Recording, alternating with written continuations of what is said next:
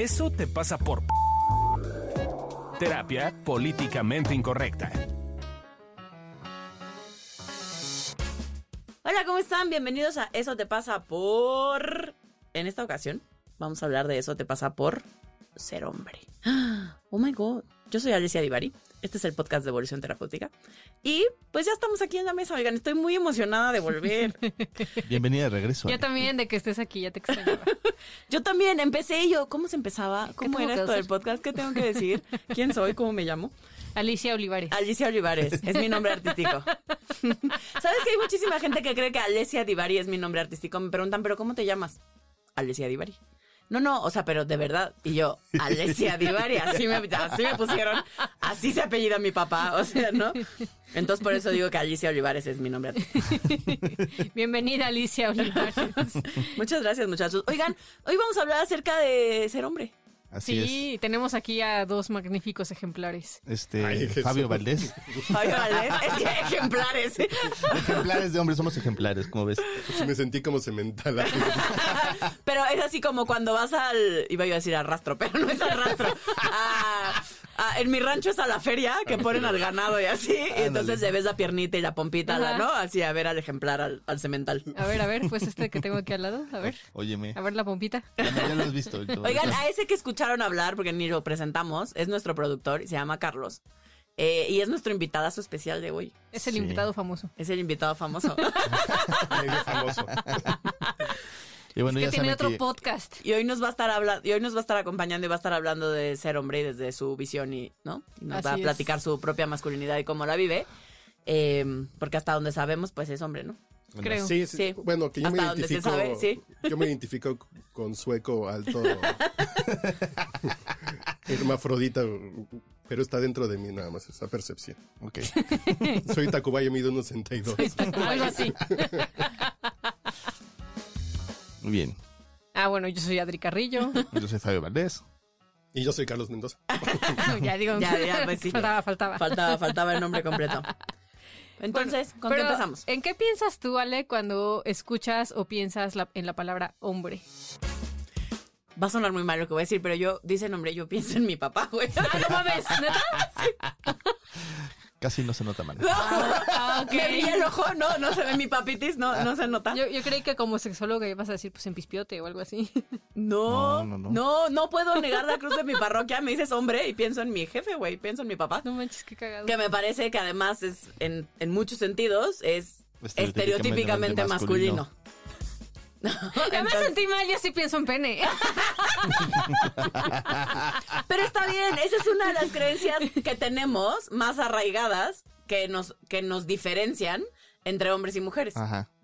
entre eso que llamamos ser hombre y ser mujer, lo que, lo que tenemos como muy claro que nos diferencia entre, entre un sexo y otro en realidad, porque no es entre un género y otro. Eh, pero nos vamos a meter en, en conceptualidades, pero es entre un En sexo y otro. eh, es ser hembra o macho, pues, ¿no? Si somos XX o XY. Y eso qué genitalidad nos da.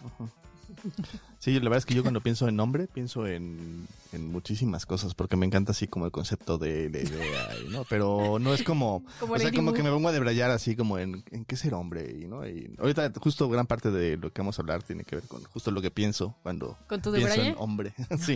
Hay muchas ¿Y tú? cosas. Y tú, este... Carlos, ¿Yo en qué pienso cuando dice nombre? No pienso. Creo que en, creo que en el dibujo de Leonardo da Vinci. pues, Ah, creo- en el el, nombre de- ¿Cómo se llama? El hombre de, ¿cómo se llama? Ay, Vetrusco. Vetrusco, ¿Sí sí. es Vetrusco? No, Sí, sí, sí. Vespucio. No, No. Vetrusco, sí. sí es Vetrusco, ¿no? Vetrusco. Sí, sí es Vetrusco. Sí, sí, sí. Creo que en eso Ajá. y en la raza humana, que son Ajá. esas cosas que O dicen. sea, como usas, o sea, cuando escuchas hombre, escuchas como humanidad, o sea, como el Como genérico. persona. Ah. Sí, sí. Como el hombre con H mayúscula. Ok, soy la única que piensa en penes. Entonces vamos a ver eso. Ya quedó en evidencia. Sí, eh, una cosa que es interesante es que en general el concepto de hombre que tenemos tiene que ver más con lo que no es ser hombre que con lo que es ser hombre. O sea, es, es como si tú cuadras todas las cosas que son no ser hombre, no son no ser hombre, ya eres hombre. Entonces, si no, por ejemplo, déjame ponerte un ejemplo particular. Si usas vestido, pierdes sombría. Si usas tacones, pierdes sombría. Si eh, te vistes de rosa, pierdes hombría. Si hablas de cosas emocionales y sentimentales, pierdes hombría. Si cambias el pañal de los niños, pierdes hombría. Si lloras. ¿No? Si lloras, pierdes hombría. Entonces, todas- Todo, todo lo que se relacione con ser mujer, Ajá. pierdes hombría. Sí, sí, ¿no? justo. Todo lo que se relacione con, con ser mujer hombres. o con ser, o con ser mujer o con incluso con ser niño también a veces. Claro, con ser chavito. Ajá. Entonces es, es bien curioso porque justo entrar, encajonarte en el lugar de ser hombre tiene que ver con estas cosas que son prohibidas y que no puedes acceder a ellas porque entonces, yo siempre pongo el ejemplo de como que tenemos un garrafón de hombría, ¿no? Y, cuando haces alguna cosa que no va, ¿no? Como que ¿Te se lo te va cayendo? ¿no? ¿no? Así como, la sensación es como, uh, ya soy menos hombre, ¿no? Así. Está muy chistoso. Eh, Fabio tiene una chamarra Animal Print que a mí me encanta. Que se compró en gran parte porque yo le dije, sí, se te ve increíble. Eh, Y sí, se le ve increíble. Pero, Y en efecto, sería increíble. pero ayer fue la señora de la limpieza a la casa a ayudarnos. eh, y, parte- Y lo puso entre tu ropa, Sí. ¿ok? pues sí. Hoy que me estaba vistiendo y veo la chamarra de Fabio, y yo dije, "Mm, creo que la señora cree que es mío. y creo que tiene que ver con eso, ¿no? O sea, Sí. con, con que no se re- tiende a relacionar ese tipo de ropa para uso masculino. Es que para mí, desde, desde el nivel conceptual o de dónde viene, ¿no? Históricamente, hay, se han hecho varias investigaciones y antes, en efecto, los hombres, muchos de ellos, se definen, cuando tú le preguntas a un hombre qué es ser hombre, la mayoría de ellos se definen como no ser mujer. Pero desde este, eh, desde este trabajo que han hecho, sí, empezando por muchas feministas y muchas otras mujeres, aunque no seamos feministas, eh, en esta redefinición de qué es ser mujer y hoy las mujeres salimos a trabajar, hoy las mujeres tenemos puestos importantes, hoy las mujeres eh, nos hacemos cargo de la casa, pero de los hijos, pero de salir a trabajar, pero no, pero de usar pantalones, pero eh, es, es en este terreno que las mujeres hemos ido ganando las sensaciones que los hombres lo han ido perdiendo. Eh, y entonces, si yo me defino como no ser mujer y hoy ser mujer es un poco serlo todo, entonces, ¿qué, qué significa ser hombre? Quiere decir que no somos nada. ¿Tú Está qué fuerte, piensas, ¿no? Carlos, de eso? Yo creo que eh, eh, el tema son las limitaciones. Creo que el ser hombre te limita en hacer muchas cosas. A mí, por ejemplo, yo traigo camisa de florecitas hoy. Eh, me gusta Elton John, me gustan los musicales. Las comedias musicales es algo así como de... Y cuando me pongo a hablar de Evita, de Andrew Lloyd Webber, así de... Se pone en duda. Pero ahí se pone en duda tu hombría y tu orientación, ¿no? Sí, sí, Sí, sí, ambas sí, claro, claro, claro, claro. Y es así, pero en serio, ¿Que- ¿no eres gay? Y, y tengo amigas con las que he salido que me han dicho alguna vez, ¿tú no eres gay? Así de, "No, ahorita, espérate y vas a ver que no. Ay, ay, ay. Ándale, que te escuche tu mujer. No, no, amigas con las que salí hace muchos Ah, años, hace muchos Cuando era joven. Cuando era muy joven. cuando era muy joven. Pero sí era así como que, bu- bueno, hasta mi mujer. Llegó, hasta mi mujer cuando... Antes de casarse conmigo, me preguntó. No, llegó, la primera vez que llegó a la casa fue así como de, tiene muchos cojincitos en la cama, tiene cremitas en el baño, así de, ¿qué pedo contigo, no? Y, y te gustan las comidas musicales así como de, ¿qué onda? No, no, pues así. Así nomás. Me ¿No te gustan. gustan? Yo también, el- cuando vi a Fabio la primera vez, también creí que era gay. Sí, pero es que tiene una relación un poco cercana con un amigo, entonces se entiende que... Pero Claro, es que es justo es eso. lo mismo. O sea, es como tú entras a la casa de una mujer y ves cremitas y muchas almohadas en la cama. Y, o ves a una mujer que se lleve así como tú te llevabas con ese amigo. No piensas que es lesbiana. Ajá. ¿No? O sea, es como. Entre ah, mujeres es está mujer. permitido tener mejores amigas que duerman contigo sí. y que te vean las chichis y que te bañes. Que hasta en- te ¿no? bañas con ellas. Sí, Ajá. Sí, es normal, ¿no? Oh, oh, O pues- por lo menos es no sé si permitido. bañarte con ellas. Pero por lo No sé menos... si yo me bañé alguna vez con mi mejor, con alguna sea- de mis mejores Bañarme, o sea, si me han visto encuadrada, pues salgo del baño o dejo la puerta abierta, lo que sea. ¿Bañarme con ella? Así en la misma regadera. Pues sí. O sea, no, no es que te estén pasando el jaboncito, pues, pero pues Que me talle mi espaldita, güey. Como para ahorrar agua.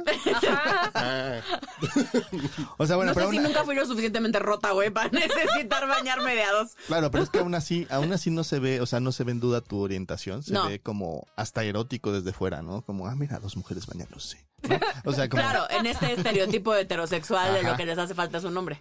Y, y como, como esta idea tiene que ver con un poquito lo que estaba diciendo Carlos, es la masculinidad en sí, el concepto de masculinidad sí es frágil. O sea, yo sé que hay como mucho a este comentario como de la masculinidad frágil de manera como muy eh, negativa. Y despectiva, pero- y ¿no? Sí, siento que lo dicen de forma despectiva. Pero, pero, pero creo que vale la pena tomarlo en serio porque al final de cuentas sí, muy fácilmente, cuando haces cualquier cosa, sientes que pierdes masculinidad o está puesto en, entre, como en duda tu masculinidad. Y es una, que, una cosa que hoy, aún hoy en día, después de pues 40, 50 años de que hubo ya un cambio, por lo menos de paradigma de cómo eran los, los géneros, eh, pues sigue siendo igual, ¿no? Entonces como, como me da como mucha curiosidad porque es como, ok, parece que en muchas cosas hemos avanzado y en eso los hombres por lo menos seguimos igual. Eh, y muchas personas alrededor de los hombres siguen igual. O sea, es como este concepto de, de es muy curioso porque es, tú eres hombre si eres alto, fuerte, cabrón, macho, ¿no? Agresivo, ¿no? Pero si de repente eres medio sensible como yo, si de repente eres medio como... Eh, como un poquito flaquito, así, ah, no, ya. o más suave. O más suave, ¿no? Ya, uh, no, ya este güey ya perdió masculinidad, ¿no? Y es bien curioso porque entonces sí, sí es frágil la masculinidad desde el concepto social. Claro, porque además en esto, en estos conceptos que tenemos chuecos y atravesados, como confundir género con sexo, con orientación, Ajá. con práctica, Ajá. ¿no? O sea, es, es como, como, como ser hombre no tiene nada que ver con tu orientación. Hay, hay gays muy masculinos, sí. pues, ¿no? Estereotípicamente muy masculinos. Eh, que además, el ser gay no significa que dejo de ser hombre. ¿no? Solo me gustan los hombres, pero sigo siendo tan hombre como cualquier otro hombre. Eh, pero como tendemos a confundir los conceptos, hay muchísima gente que cree que ser un hombre gay es que quiere ser mujer. No, estamos muy confundiditos. Eh, si alguien que nació eh, X, XY, yo XY, este, Se o vive sea, como mujer, una persona que nació estereotípico. eh, con genitalidad, ¿no? Eh, de hombre, que, eh, que entendemos como hombre, masculina. eh, entonces sería transexual, ¿no? Porque su vivencia interna es que él pertenece al género que llamamos hombre. Y aquí les va una cosa bien loca. Y si esa persona decide que le gustan las mujeres, sería considerada lesbiana. Sí, sí, sí. ¿Cómo, cómo, cómo? no, no, me perdí en el ejemplo. Sí, sí, o sea, si fuera, si esa persona X, XY que, se, es, trans, que es transexual hace una Ah, claro, se operación siente y mujer. Se siente mujer Mm. y tiene una atracción Sí, hacia sí, sí, o sea, mujeres, sería es una lesbiana, trans- no es, es curioso. Exacto. Ajá. Sí, digamos que la etiqueta completa sería una mujer trans lesbiana. Ajá, justo. Entonces, y, o sea, si no lo, si no lo entendiste, no, no importa, puedes volverlo a escuchar. Una mujer trans lesbiana. Ajá. Yo la primera vez que lo escuché, lo escuché en la carrera y me voló la cabeza. Sí. O sea, porque es un concepto como muy, o sea, están muy juntados. Pero eh, es importante que veamos, porque sí hay muchas distinciones en cuanto a este tipo de temas que a veces se confunden. Y es porque justo la, la masculinidad muy fácilmente se convierte en algo que se puede, se puede perder. Y entonces se convierte en otra cosa por completo. Claro, y en esto, en esto que decía hace ratito que necesitamos entender que el género es una construcción Ajá. social, no es una realidad tangible, no es una realidad inamovible, no es una realidad que funcione siempre de la misma manera. Es una cuando hablamos de un estereotipo masculino, como yo decía cuando hablaba de mi papá, mi papá es estereotípicamente masculino, Ajá. ¿no? O sea, es fuerte, es grande, es como muy varonil, Es protector. es protector, es proveedor, es, ¿no? Pone límites. Pone límites, es súper firme, es muy frontal, es, es estereotípicamente masculino. ¿No? Usa barba, está bien barbón y se ve rudo y es sigritón y, ¿no? Es como Sí. un enano. Tiene, tiene serio fa- fashion sense, viste como se le da la gana, ¿no? O sea, Exacto, sí. ¿no? Es como, es también como, como incluso puede ser como agresivo o, es, es, es, tiene sus momentos, ¿no? Como donde está, tiene esta agresividad estereotípicamente masculina. Como Pancho Villa, pero en italiano. Cuenta, Ándale. ¿no? pero, pero entonces ese, mi papá eh, encaja en este estereotipo en muchos sentidos. Y el estereotipo no es otra cosa más que una fotografía que tomamos de algo y que volvemos rígido y que nos explica cómo se supone que debería de ser algo o alguien, ¿no? Ajá. Y de ahí parte un concepto. Y, y ese concepto, el tema es que tú no sabes, o sea, tú, tú como hombre o tú como mujer has sido bombardeado por ese concepto de hombre toda la vida. Eh, realmente no hay una Desde visión. bebés, desde, bebés, niños. de O sea, niños, es como el niño usa azul, los niños juegan con Desde antes de nacer. Sí, sí. Este, y ahora, algo con lo que no puedo en el metrobús. Si eres hombre y ya si eres viejito también ya te fregaste. Te va a tocar atrás porque los hombres son animalitos que no se controlan. Somos sexualmente sea, incontrolables. Si llego a tener un hijo y es niño, híjole. O sea, sí creo, o sea, igual y me van a linchar por lo que voy a decir, pero sí creo que hoy, en muchos aspectos, ser hombre está súper feo. Sí, y justo, ya sé que este podcast no va a salir hoy que lo estamos grabando, pero aprovechando que es muy bonito porque hoy es 19 de noviembre y estamos grabando el podcast y hoy es el Día Internacional del Hombre. Ah, sí. Cierto, Sí, sí. 19 de Noviembre, noviembre. de hecho, es el mes del hombre. Nació en nació em, en Trinidad y Tobago en el 2009, si no me equivoco.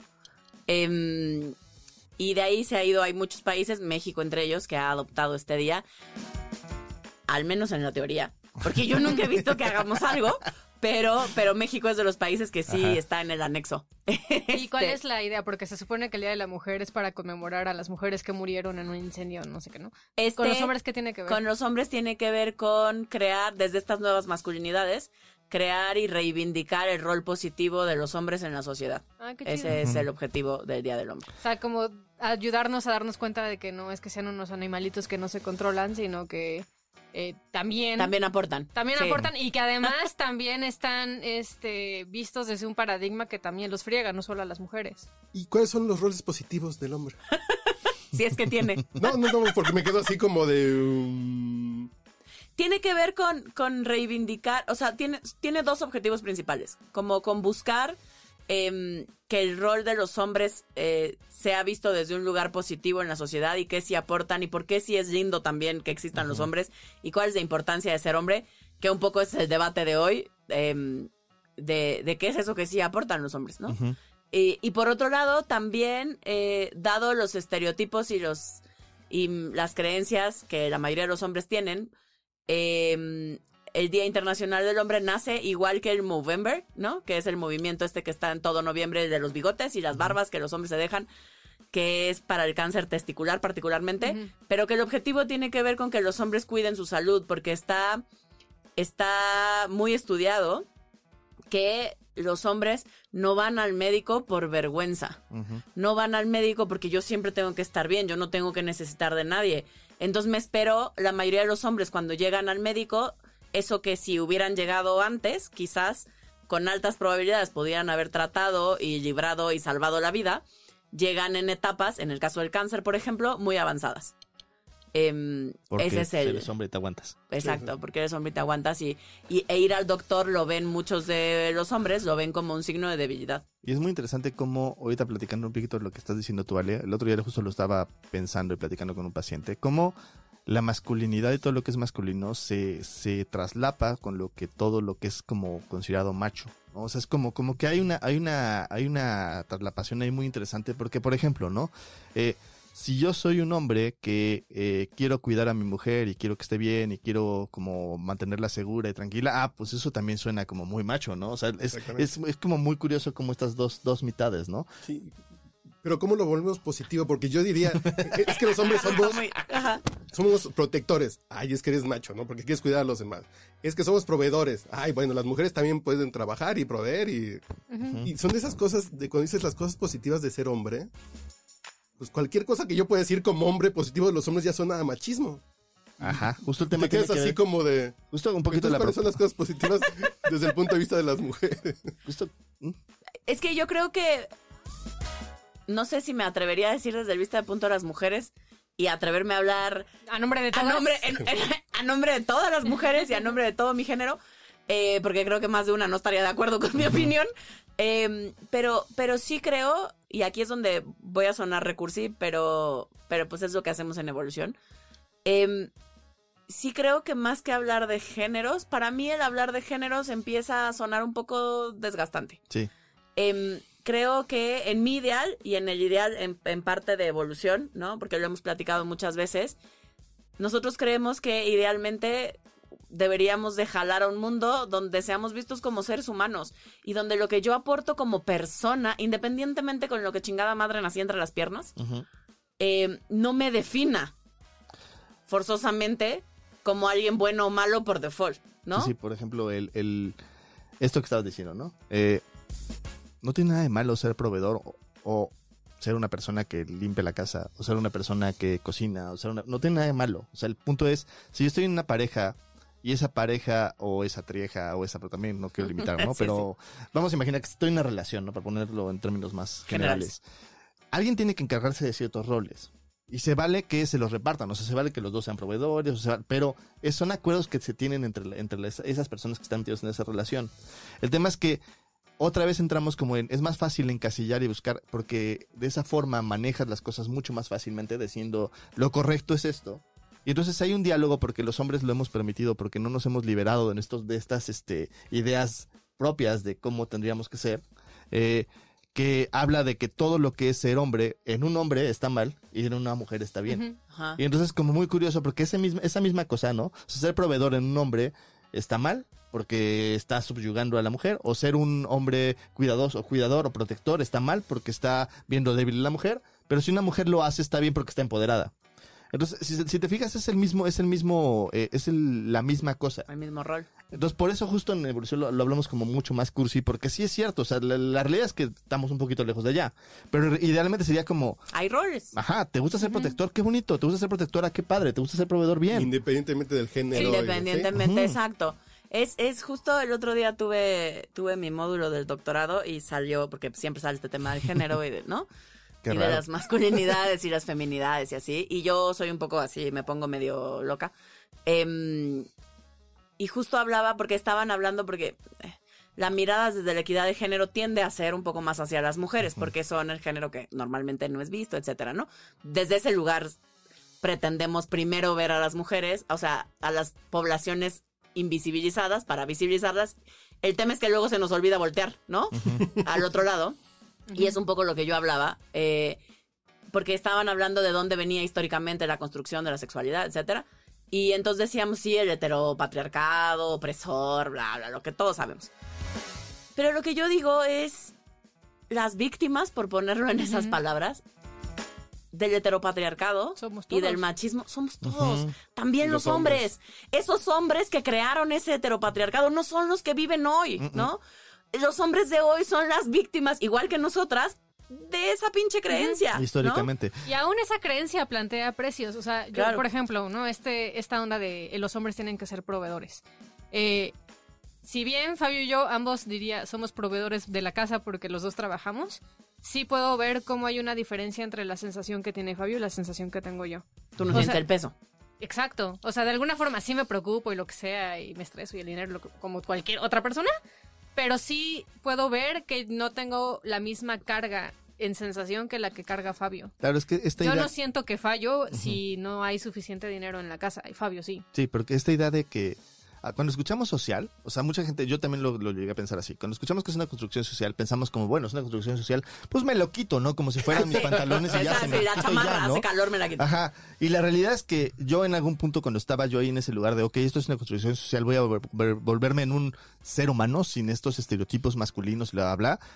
No podía, ¿no? O sea, eh, entraba en el otro lado, ¿no? Decía, no, pues ahora voy a ser este rebelde y voy a como romper los estereotipos. Que estás metido en el mismo estereotipo al final de cuentas del otro lado, ¿no? O sea, tanto una persona que se viste tradicionalmente y no la- es como súper co- correcta y masculina, como una persona que se va para el otro lado, pero no más para romper el, el, El estereotipo- esquema. el esquema, como vestirse con encajes y no y así. Y no, pues yo, y yo me siento hiper masculino vistiendo con encajes. Es lo mismo. O sea, es, ¿por qué tendría que importar eso? ¿Por qué tendría que demostrar Ajá, que ¿por soy qué tendría hombre? que demostrar que soy hombre. Y justo el tema tiene que ver un poquito con eso. Y es, este, socialmente, pues ya estás imbuido como hombre con estas creencias. Sí, son las inercias. Yo, por ejemplo, tengo un buen amigo que ahorita está más bien cuidando al bebé recién nacido en Mm. casa No. y la mujer es la que Sale y trabaja. Ujú. sa- sale y trabaja y dices así que, ay, pero su mujer lo está manteniendo. Y dices, pues ahí mm, que mi mujer me mantuvo dos años que estuve emprendiendo, ¿no? Y dices, pero es la inercia así de, ay, pues sí, su mujer lo está manteniendo, ¿no? Así, Claro, como si fuera una cosa fácil Sí, o como sí. si fuera una cosa denigrante, o, ¿no? No, está bien padre que esté compartiendo tiempo con su bebé recién Está nacido él. increíble. Está increíble, Sí, ¿no? pero el subtexto es pierde puntos. Este Ajá. no es un hombre sí, de claro. verdad. Claro, como que es la inercia y dices, yo lo envidiaría tener un hijo y estar de tiempo completo con él. Estaría poca madre, ¿no? Ajá. Claro. Pero la inercia es así de, ay, pues lo mantiene su vieja. ¿no? Y, y la Ah. sensación a veces, este, Carlos, no sé si te pasa a ti, pero es como. Yo, por ejemplo, hubo una época en la cual empecé a ganar muy poco dinero, ¿no? Y entonces yo sí sentía que estaba siendo no un buen hombre frente, a mi pareja. Y se siente bien feo porque conscientemente yo tenía esta idea de, no, a ver, yo la cuido, soy, soy, un buen hombre, claramente platico con ella, tengo una buena relación, pero la sensación como no estaba dando el dinero, como no estaba trabajando, como no, o sea, so- había una parte en la cual yo me sentía como que no estaba siendo un buen hombre, incluso era menos hombre, aunque re- sabía que no era menos hombre. O sea, es como esta, esta diferencia entre lo que sientes y lo que vives, ¿no? Me pasó a mí lo mismo cuando emprendí que fracasé. Fue así de... Fue la cuestión de... Yo siempre he sido el proveedor. Y si aunque mi mujer trabaja Ajá. y gana más que yo, eh, eh, era así como yo soy el que... La El que trae a la casa, ¿no? se encarga de traer dinero a la casa. Y llegó un momento que fue así de no traía 70 pesos en la bolsa. Y era así como de. Pero no creo que fue como hombre. Desde mi punto de vista fue como persona. Así tomé malas decisiones, estoy medio güey. Que nunca había estado tan güey en mi vida. Y como que fue como esa vergüenza ante mi pareja. Pero del punto de Pero tú no la viviste como que tu hombría se veía mermada. No sé. Ah, y, y a lo mejor sí. Sí, yo te A lo mejor sí, porque a lo mejor a dudar. Mis roles. Claro. Ajá. mis roles justo. con los que siempre habíamos jugado en la pareja. De yo soy el protector, yo soy esto, ya no lo estoy cumpliendo. Y Claro. fue así como de, entonces, ¿qué me quedaba hacer? Hacerme caso, la, eh, la cargo de la casa. casa. Claro. Ajá. Aprendí a lavar platos como nunca, me quedan mejor que ella, por cierto.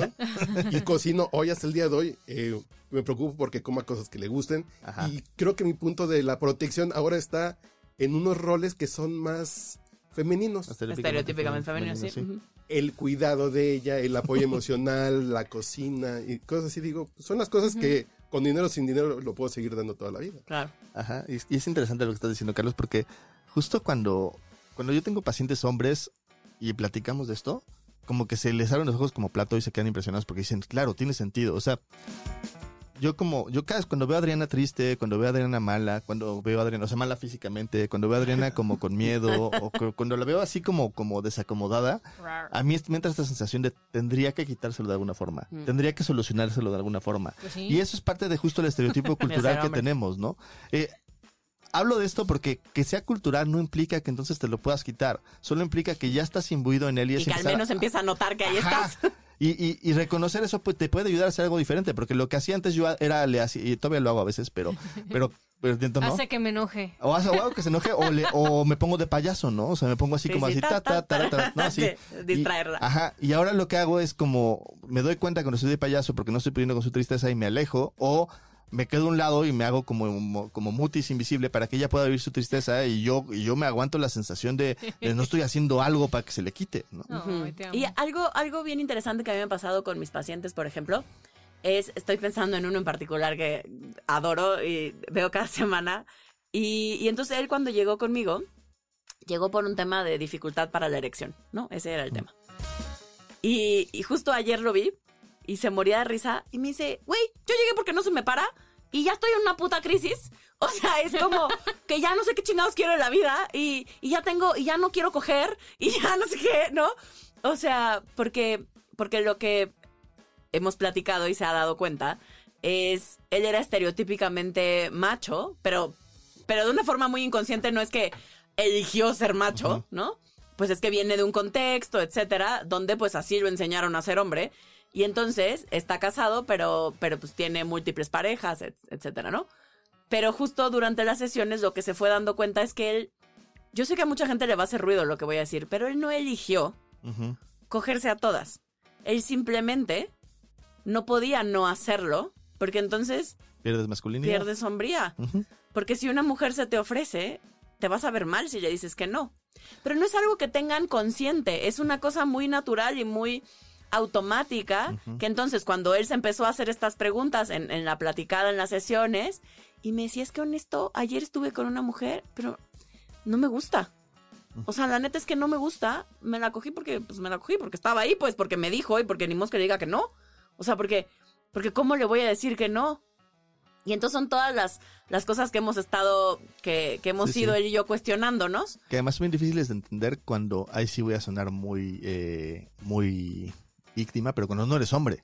O sea, cuando no eres hombre no lo puedes entender porque al final de cuentas mm, creces imbuido con esas ideas. Y, y yo, de, justo, o sea, siendo psicólogo, estudiando constelaciones, este, siendo consciente, buscando, leyendo cosas, este, estudiando de género, yo realmente me veía o me vi inmerso en muchas veces en las cuales estaba teniendo relaciones con mujeres, antes de que me casara, obviamente.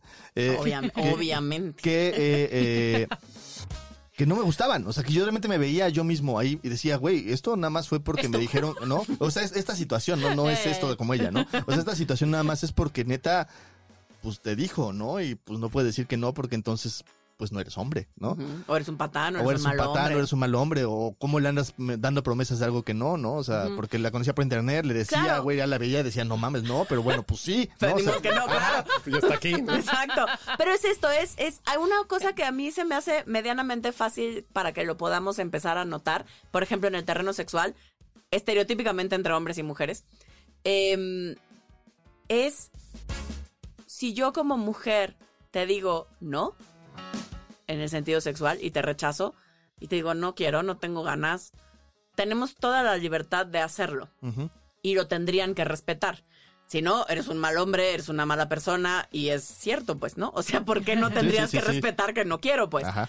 Eh, no tengo que acceder a tener un encuentro sexual contigo, aunque seas mi esposo, pues, ¿no? Hasta aquí todo claro, Todo bien. ¿no?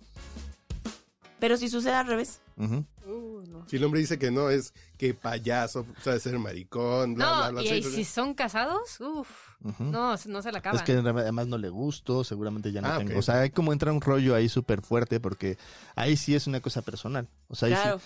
Y tiene que ver un poquito con esto justo de... lo que creemos que es ser hombre, porque Ajá. creemos que a nivel sexual ser hombre son máquinas sexuales, siempre quieren, siempre están calientes, se cogen a lo que sea. Eh, ese es el estereotipo de hombre. Ahora, tengo una, una Carlos, cosa... a ver, quería decir Carlos. algo. No, lo que pasa con cuando ya tienen problemas de erección, se pierde masculinidad. Ah, no, bueno, Claro. ahí es donde más masculinidad ya, en la vista ya. hombría pierdes en la historia. ya no eres Ya no hombre, eres ya, hombre. Ya, te volviste otra cosa. O sea, ya en la credencial del INE ya va a decir algo raro, ¿no? Ya no dicen ni masculino ni femenino. Algo raro porque... Claro, y que es Dice, no importante entender, y que es importante entender que no tiene que ver con mi orientación, porque yo he tenido parejas, eh, parejas de hombres gays en, en consulta, y es el mismo pedo, Ajá. porque tiene que ver con la hombría, no con la orientación. O sea, un, también una persona, un hombre gay al que tiene dificultad para erección es lo peor que le pasa en la vida, pues, ¿no? Sí, la pareja, y las parejas de gays hombres generalmente tienen esta, justo esta sensación de yo necesito cuidar a mi pareja y si se pone mal, entonces yo es mi culpa, ¿no? Y es exactamente lo mismo porque... Porque son dos hombres. siendo hombres, ajá. es como, esta- es, es- porque es esta construcción social que sí no puedes este, separarte de ella. Y, y como un poco como disclaimer, creo que lo que nos hace falta, y voy a decir una cosa que a lo mejor van a quemarme leña verde, pero es importante que lo hablemos porque las mujeres lo hicieron en su momento. Hace falta una relación masculina. Hace falta un, oye, yo como hombre quiero poder hacer lo que se me dé la gana y que no ser juzgado por eso. O sea, y que eso incluye también, si yo quiero ser protector y estar en una pareja y ser el protector y ser el que quiere cuidar a la pareja y mi pareja lo accede y ¿Le le gusta? Pues sí. está bien, está poca madre, pero eso implica entonces hablar de estas cosas. Claro, pero es lo mismo que en ese caso, eh, porque es la contraparte, es como, lo de hoy es ser una mujer empoderada, Ajá. ¿no? Y entonces es como si yo dijera que Quiero. la neta quiero, quiero ser mamá casa. y me quiero quedar en casa y quiero cuidar a mi derecho es chico. súper mal visto. No, Es súper mal visto. o que no quieres abortar. O que no quieres abortar Ajá. Es así de, ¿cómo puedes ser feminista y no apoyas eh, el aborto. el aborto? Pues porque es mi, porque es mi Porque es mi libertad. libertad, Ajá. claro, sí, sí. Porque una cosa es que esté a favor del aborto y otra para quien lo decida y sea una opción y otra es que yo lo quiera en mi cuerpo. Ajá. ¿no? Sí, porque Son justo entramos como en esos cajones, ¿no? De si yo soy, si Es yo me nombro feminista, tengo un montón de cosas de cola que tendrían que ir de la mano, que no necesariamente, ¿no? Es cuando la libertad se vuelve limitante. Ajá, ¿no? justo. Es como, si yo como mujer me quiero quedar en mi casa, es mal visto. Si tú como hombre te quieres quedar en la casa, se- no, no, o sea, terriblemente visto, ¿no? Y creo que tienes un punto cuando dices que se requiere liberación de masculina también, ¿no? Yo diría liberación de géneros, de ya, por favor, seamos Sí, vistos como por personas. favor. Claro, Porque- que, que desde ahí viene, Ajá. que desde ahí vienen mucho de esta propuesta política de las personas que no se viven desde ninguno de los dos géneros estereotípicos que son hombre y mujer, ¿no? Em, porque es como no me hace sentido ser hombre y no me hace sentido ser mujer desde la construcción social, ¿no? Y entonces, bueno, hay, hay muchas formas de nombrarlo. No es el tema del episodio de hoy, pero solo para que sepamos que, que hay muchas posibilidades y que yo creo que parte del cuestionamiento político que estas personas nos plantean, más allá del tema personal y de cómo lo Subjetivo, vivenció, ajá. ¿no? Subjetivamente, tiene que ver con esto, con atrevernos a cuestionar qué chingada madre es el género y por qué lo tengo que encasillar de alguna manera. Y a lo que hoy hemos llegado es que hablamos de feminidades y masculinidades. No hay una sola forma de ser hombre y no hay una sola forma de ser mujer, ¿no? Que idealmente desde ahí vendría la libertad, desde poder ser lo que está bien para mí.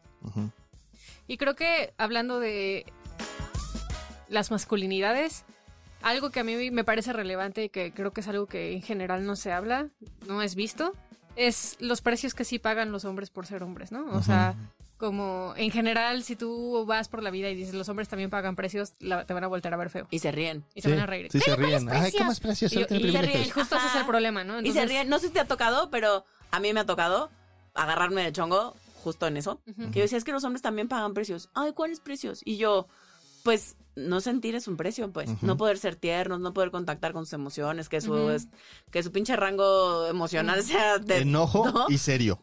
¿No? O sea... Y estresado. y Ah, es, estresado. es como, güey, está cabrón. Ay, pobrecitos, no sienten. Es como, güey, eso que estás haciendo es violencia. Es justo es violencia. Es justo eso es violencia. De, Sí.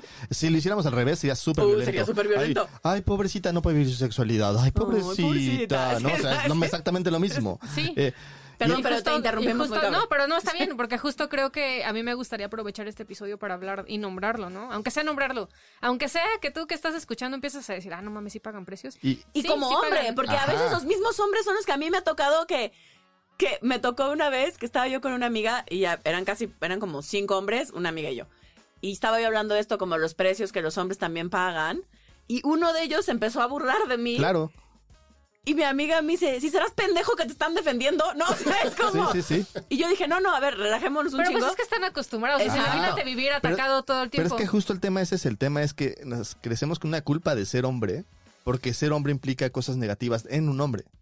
Entonces, pero si hay cosas que, por ejemplo, o sea, déjenme ponerles un ejemplo. Los hombres en general lo que hacemos es sacrificarnos, ¿no? Eh, entonces, históricamente son los que íbamos a la guerra, históricamente son los que se morían para que la pareja sobreviviera, históricamente hacíamos muchas cosas y actualmente las seguimos haciendo y no se reconoce porque pues está normalizadísimo, ahí sí. o o sea- está visto como algo malo. O, O sea, como por algo ejemplo, Ajá, malo. pero no se ve como que mueren por ser hombres. No. Exacto. Porque yo alguna vez tuve esa discusión, como porque llamamos feminicidios a las mujeres Ujú. que son asesinadas por ser mujeres, Ujú. ¿no? Porque esa es la causa. Eh, y yo digo, pero entonces los hombres que matan, por ejemplo, en el narco y así, porque pues es por ser hombres Pues por ser también, hombres, porque, sí. porque por ser hombres van y son los que necesitan ir y agarrar las armas Y y, si bla, yo bla. digo que no, me van a matar. Y eso no se toma como homicidio. Ajá, y entonces como, Como no, pero... homicidio, más bien. Pero, pero no, porque eso es así. Y yo, pero, pero no entiendo tu justificación. Ajá, o sea, porque es, como- es así, es que está es normalizadísimo. O sea, yo sé que muchas personas está- eh, es que están escucha- escuchando esto va a ser como de qué están hablando, porque claramente está tan normalizado que a veces ni siquiera lo podemos ver. O sea, incluso gente que está súper especializada en el tema Claro. no lo puede ver. A veces no- más no lo puede ver porque estamos enfocados a ver el otro lado. Y sí, por eso yo hablo de esto de, esto de la liberación femenina, porque sí creo, o sea, yo el otro día como que llegué a esa conclusión y dije, Masculina. Masculina, digo, ajá. Porque es que pensé, justo pensé en las, en las primeras feministas, ¿no? Las que decían, quiero votar, güey. Sí, ¿no? o sea, y un todo el mundo se volteaba, y todo el mundo se volteaba y le decía, ¿para qué vas a querer votar, güey? No, estás bien pendeja, tú vete a tu casa, no sé qué. Los hombres creo que estamos en un punto en el cual es igual. O sea, Yo ante- quiero llorar con comedias Exacto, musicales. exacto, Ajá. sí. Sí. Exactamente. Yo me quiero quedar a cuidar a mi hijo, yo quiero ser papá soltero, yo quiero poder adoptar, yo quiero poder ser maestro de kinder. Ajá. Porque además se va, porque además hay un discurso No doble. puede. Porque no, no hay- se puede. Porque vas a violar a los chavitos, ¿no? Ajá. Y, y ahí es muy interesante porque es como, ok, va. Entonces sí necesitamos como liberarnos de estos estigmas sociales y hablar de qué es lo que los hombres de alguna forma hemos tenido que pagar para poder llegar a este punto y dejar de hacerlo. ¿no? Porque, por ejemplo, estoy pensando, hay un precio que a mí me parece súper feo que pagan en general los hombres en Latinoamérica, que es no poder quedarse en casa cuando la, la relación no funciona, ¿no? Sí. O sea, pero es que si tú dices lo contra, o sea, si tú propones lo contrario, que sea la mujer la que se vaya, o este... Yo tengo un no, paciente o sea, que lo- su mujer le pega. O sea, él es Ah, grandote, sí, es sí. fuerte, Yo es así. Pero tengo un paciente que su mujer llega y le, o sea, le pega con cinturón, le pega con, o sea, Sí, sí, y lo, lo pues, violenta, ¿no? Así. sí. Y entonces él dice, y le pega a sus hijos. Y él dice, fue, evidentemente fue a meter una denuncia para que, ¿no? Y se, y- Uh, y se burlaron se de se él. burlaron de él. O sea, fue así, y se burlaron de él y le dijeron las- en las pruebas psicológicas, le dijeron, no, pues es que tú eres violento y por eso te pega, güey. No, Entonces bueno. es como de, ok, creo que tenemos algo, algo tenemos Que mal, algo ¿no? O tenemos sea, que hacer. ajá, Porque claro. si fuera al revés, si le dijeran a la mujer tú eres violenta y por eso te pega, entonces estás revictimizando a la víctima. Claro. Ajá. Porque para los hombres no es lo mismo, no es igual. O sea, un poco que, lo que sí quiero es, tú que estás escuchando, es que cuestiones y dudes. O sea, es ¿por qué para las mujeres aplica y para los hombres no? Y viceversa, a veces aplica para los Ah, hombres sí, y no sí, para sí. O sea, lo que queremos invitar con este capítulo, me parece, tiene que ser a, a reflexionar, a cuestionarnos eh, desde dónde y para qué. Y el darnos permiso de ver a los hombres, ¿no? O Sí. sea, sí creo que, que de repente vamos mucho las mujeres. Yo, yo fui un poco educada así, ¿no? Como con esta visión de los hombres son culeros y, y si pueden se van a aprovechar y, y son patanes y, y- y son malvados y entonces hay que salir. Ventajosas porque si no nos van a oprimir. Yo, yo fui educada así eh, y hoy puedo ver que mi marido paga un montón de precios. Todos mis sobrinos del lado de, de mi familia son hombres y entonces de repente veo y digo, está súper feo el contexto en el que van a crecer. O sea, desde chiquitos ya les están diciendo que son malos. Y- Ahora, una cosa que es importante que queremos mencionar es no estamos negando nada de lo que estamos, Claro, o sea, no, sí. está- no, no quiere decir que entonces no pasa Lo lo, otro que ha no pasado sea, o no exacto, no cierto sea lo otro, ¿no? O sea, a veces entramos como en esta idea como binaria absurdo de, entonces si, si los hombres pagan precios, que sí que las mujeres no, no es cierto. Todos pagamos Todos precios. pagamos precios. La cosa es que todos salimos jodidos. O sea, la cosa es voltear a ver y decir, ok, creo que en este, en este, en este modelo que en su momento sirvió, por cuestiones sociales, por cuestiones técnicas, por cuestiones de culturales que de alguna manera sostuvieron la sociedad, de otra forma no hubiera funcionado, o ya no, ya no aplican por lo mismo. Y creo que en el contexto moderno sí necesitamos replantearnos esta circunstancia de las parejas y de la vida y de la masculinidad y la feminidad y de todo eso. Y entonces claramente no estamos negando que todo lo que sí es es real, ¿no? O sea, sí hubo una parte en la cual muchos precios pagaron las mujeres también. Pero es Y también ambos hay lados. contextos en donde sigue ocurriendo, pues. o sea, Ajá, no- claro. no, estamos diciendo que, que ya no existe la opresión y el heteropatriarcado. Para nada. Solamente estamos diciendo Que no es lo todos único que pagamos, existe. Que no todos lo pagamos que precios existe, en exactamente. eso, hombres y mujeres, y que queremos invitar a dejar de hacer una guerra y entonces ver cómo podemos juntarnos todos para ganar. Y aprender también a vernos en el contexto en el que estamos, porque si bien probablemente en la sierra de Bla, ¿no? Ajá. Siga ocurriendo como ocurría hace 80 años, o 100, o 150, Sí, acá, aquí en la, en la ciudad, en muchos... en la Juárez que estamos. Exacto. Con altas probabilidades no ocurre de la misma forma, ¿no? O sea, porque de pronto yo escucho unos discursos, tanto de hombres como de mujeres, donde es como estamos peleando algo que ni siquiera vivimos. Ujú. Sí hay gente que lo vive. Insisto, no, no queremos negar una realidad, queremos complementar una Sí. realidad. Queremos ampliar una realidad. Donde cabem- donde quepamos todos. Así es. Y todes. Y Y, todas. Y todos. Tox. Así. Tox. Y si quieres inspirarte con unas cancioncitas, te dejamos la de The Cure. The Boys, Bo- Boys Don't Cry. Ah, es bueno. Sí. Sí. O en Oh. esta confusiones de sexo con preferencia, la de estereosexual, Estereosexual. de mecano, ¿no? La de Si yo fuera mujer. Sí, si yo Ah, fuera fuera mujer, mujer. no me casaría. Nada de eso. O el gran Odio varón. eso de las de algunas mujeres y bueno, y de esa canción, que siempre dicen que no usarían sostén porque no están chichonas, gente. Siempre Ah, lo he se dicho. caen, sí. No mamen, o sea, Porque luego, mi época de no usar bra. luego hay quien hay quien tendrá y tendrá entiendo el lugar porque hay quien dice que el brasier es un símbolo de opresión, De opresión. y bla bla. Insisto, porque no tienes unas chichis gigantes. Duele la que espalda, señores. Ajá, porque yo si ando sin brasier, me duele la espalda, porque no hay quien pinches cargue las chichis. No, o sea, si tienes un buen brasier, la espalda, o sea, ya Sí, una cosa muy que maravillosa. históricamente se pasó el corsé y del corsé Ajá. que apretaba, porque ya Exacto, había corsé que no podías sostenía ab- y había, respirar, pues. y había corsé que apretaba, ¿no? Creo que según yo históricamente se pasó de ahí, pero, pero bueno, esa es mi deber Y ese corset que apretaba es, no es tan real. O sea, en general, Sostenía eh, más que apretaba, sí, sí. era una función de sostención. Bueno, X. es que dijo el sostén y no lo pude evitar. Sí. y ahora que lo sabes. Ah, el gran varón. El gran varón. Un gran, El gran varón. Claramente esa es una historia de cómo un hombre deja de ser hombre. Ahí sí, literal, cambia de género, ¿no? Pero como toda la historia alrededor de la familia, ¿no? Y nada más para hacer una acotación. En este capítulo sí nos dimos la libertad de ser binarios y no incluyentes la mayor parte del tiempo, de, porque de por sí ya es un tema delicado y entonces no queríamos todavía complejizarlo más. Sabemos que no fuimos este, incluyentes, pero No siempre. pues aguántense porque somos políticamente incorrectos. Exacto. Llegará el capítulo de la inclusión, no se Sí. preocupen. Eso te pasa por incluyente. Pero increíble. Ok, Muy bien. entonces, ¿qué? ¿Algo que quieras agregar, Carlos? No, que yo me quedo con lo de los roles. Creo que no sirven mucho hoy. Eh, tú tienes que escoger el rol que te guste, acomodarte, encontrar una pareja del género que sea, que, que respete y que quiera los roles y que compartan esos roles. Si te gusta escuchar comedias musicales, lavar platos, cocinar, trabajar o jugar eh, fútbol, que, es- que encuentres una pareja, que los roles sean compatibles, a lo mejor los que son estereotípicamente femeninos los tenga yo y los masculinos los tenga ella.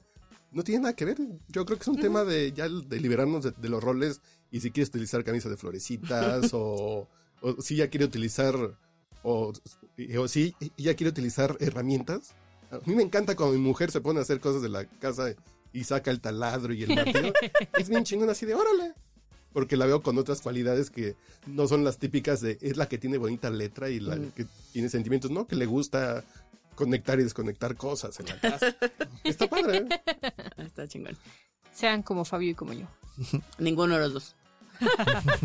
No, sí, Fabio cocina bien rico. No, sí, cocina. Me refería al taladro y así. Sí, sí. Ah, no le hago yo un poquito. Ella, ella Me me, dio- queda choco, ella- pero la- yo le hago. yo sí puedo taladrar, lo que no puedo es usar todas las demás herramientas. No, yo no sirvo para nada de eso. Bueno, cocinar sí. Las cosas así de taladrar, no sé, una res. Muy bien, joven. Llegamos a un momento súper interesante en donde, como una prueba proyectiva, usted nos va a contestar de forma rápida Rápida. a las siguientes preguntas. Eh, ¿Bosque o playa? Playa. Poner el cuerno o ser el cuerno. Ser el cuerno. Ay, todos dicen eso. Puro queda bien acá. ¿Europa o Asia? Europa. Diarrea o vómito. Eh, vómito. Ah, es de mi equipo. Raro. ¿Ansiedad o tristeza? Ansiedad. Ansiedad. Sí te creo. Papá o mamá. Papá. ¿Cama o hamaca? Cama. Dormir o coger. Coger. ¿Coca o Pepsi? Coca. Eh, mal aliento o que le huela la cola. Mala linda. ¿Vino o cerveza? Vino. Chichis o nalgas. Nalgas. ¿Perros o gatos? Perros. Drogas legales o ilegales. Legales. Te creo. ¿Té o café? Café. Si te suicidaras, pastillas o cuerda. Azotea no está en la lista. Azotea. Se avienta. Ok. Ah, ok. Gracias, joven. Deja charco de sangre, ¿eh? ya no va a trapear. Está dramático. ¿Tacos o pizza? Tacos. Ok. Entonces, en una palabra o frase muy sencillita, los hombres son. ¡Ay! Ya Punto. dijo. Lo bocheó. Ay. Los hombres son, pues, hombres Las mujeres son hermosas. Y México. Es. Mi país, Tú eres. Carlos Mendoza. Mucho gusto para servirle a usted. Servidor y amigos. Muchas gracias por estar aquí con nosotros, Carlos. Un gusto. un Siempre gusto. estás con nosotros, pero ahora ya. Siempre Ahora aquí, saliste. Pero, sí, Oye, por ahí también, aquí. pero platícanos, para los que nos están escuchando, que también se pasen a tu podcast, el podcast borracho. ¿Cuál de todos? Bueno, Sí, el, los que que tiene- el ganso 28. fifi también se llama el otro, o Sí. ese solo salió, ¿cómo se llama No, el sí, ganso fifí, Ganso Fifí. eh, si hablo de política, me quejo de la 4T. Está el podcast borracho donde bebemos y decimos babosadas. Se empedan. Está No, Tasty se Tours. empedamos, ya salimos. Sí, ¿eh? ya salieron, que ajá. salieron alguna vez. ¿Y Está cuál Tasty otro? Tours de, de viajes y ahí estamos haciendo harto podcast. Pero ahí me pueden seguir en arroba manchate en Twitter y ahí Ahí está. se van a enterar. Perfecto. Muchas gracias por estar con nosotros, Carlitos. Te Un queremos. gusto estar de Sí. este lado ahora. Ahora sí. Sí, siempre está aquí, nada más que no nos escucha. Exacto, él nada más nos escucha y se ríe. Y bueno, si te consideras hombre o si te consideras mujer, puedes darnos una lanita para Patreon, porque entonces podrás ser considerado parte de la comunidad de Eso te pasa por y de Evolución Terapéutica y te enterarás de los chismes y cosas que de alguna forma estaremos metiendo en ese Patreon. Eh, no te lo pierdas. eh, Pero en dónde? ah, es cierto. Patreon.com diagonal evolución T.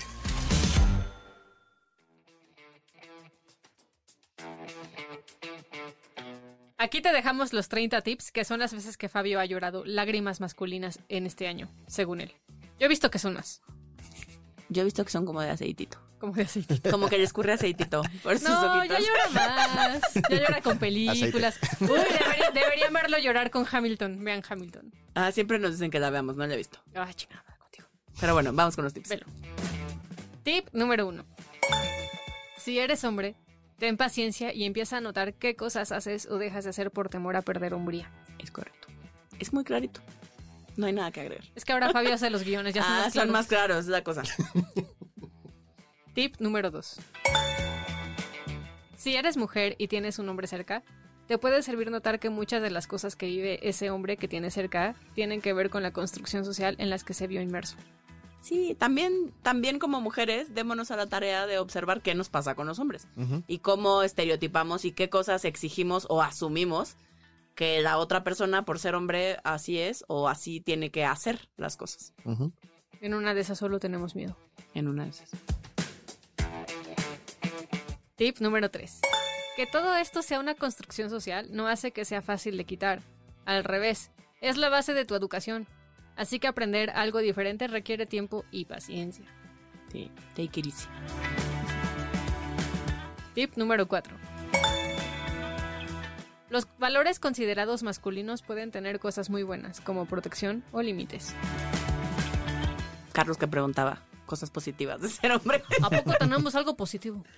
Existir es una cosa muy positiva y muy linda. Si no fuera por ustedes, no Mi nos padre que siempre, reproducir. mi padre que siempre me molesta cuando digo sí porque mi estilo, de- el estilo de hombres que me gustan, me dice supéralo, no tienes un estilo, te gustan los hombres. Pero el punto de la reproducción, por ejemplo, yo tengo hijos. ¿Tienes hijos? No, que No, no tengo no hijos. tiene. Ah, Eh, entonces, Entonces- de las cosas buenas que es reproducirme, pues, no las tengo, mija. ya no la tengo. uh, tampoco Fabio. Hasta ¿Eres ahora. menos hombre, amorcito? Yo no sé. se han reproducido. No, ya, ya mi papá tuvo todos los hijos que como de tres generaciones, entonces ya no. Tip número 30.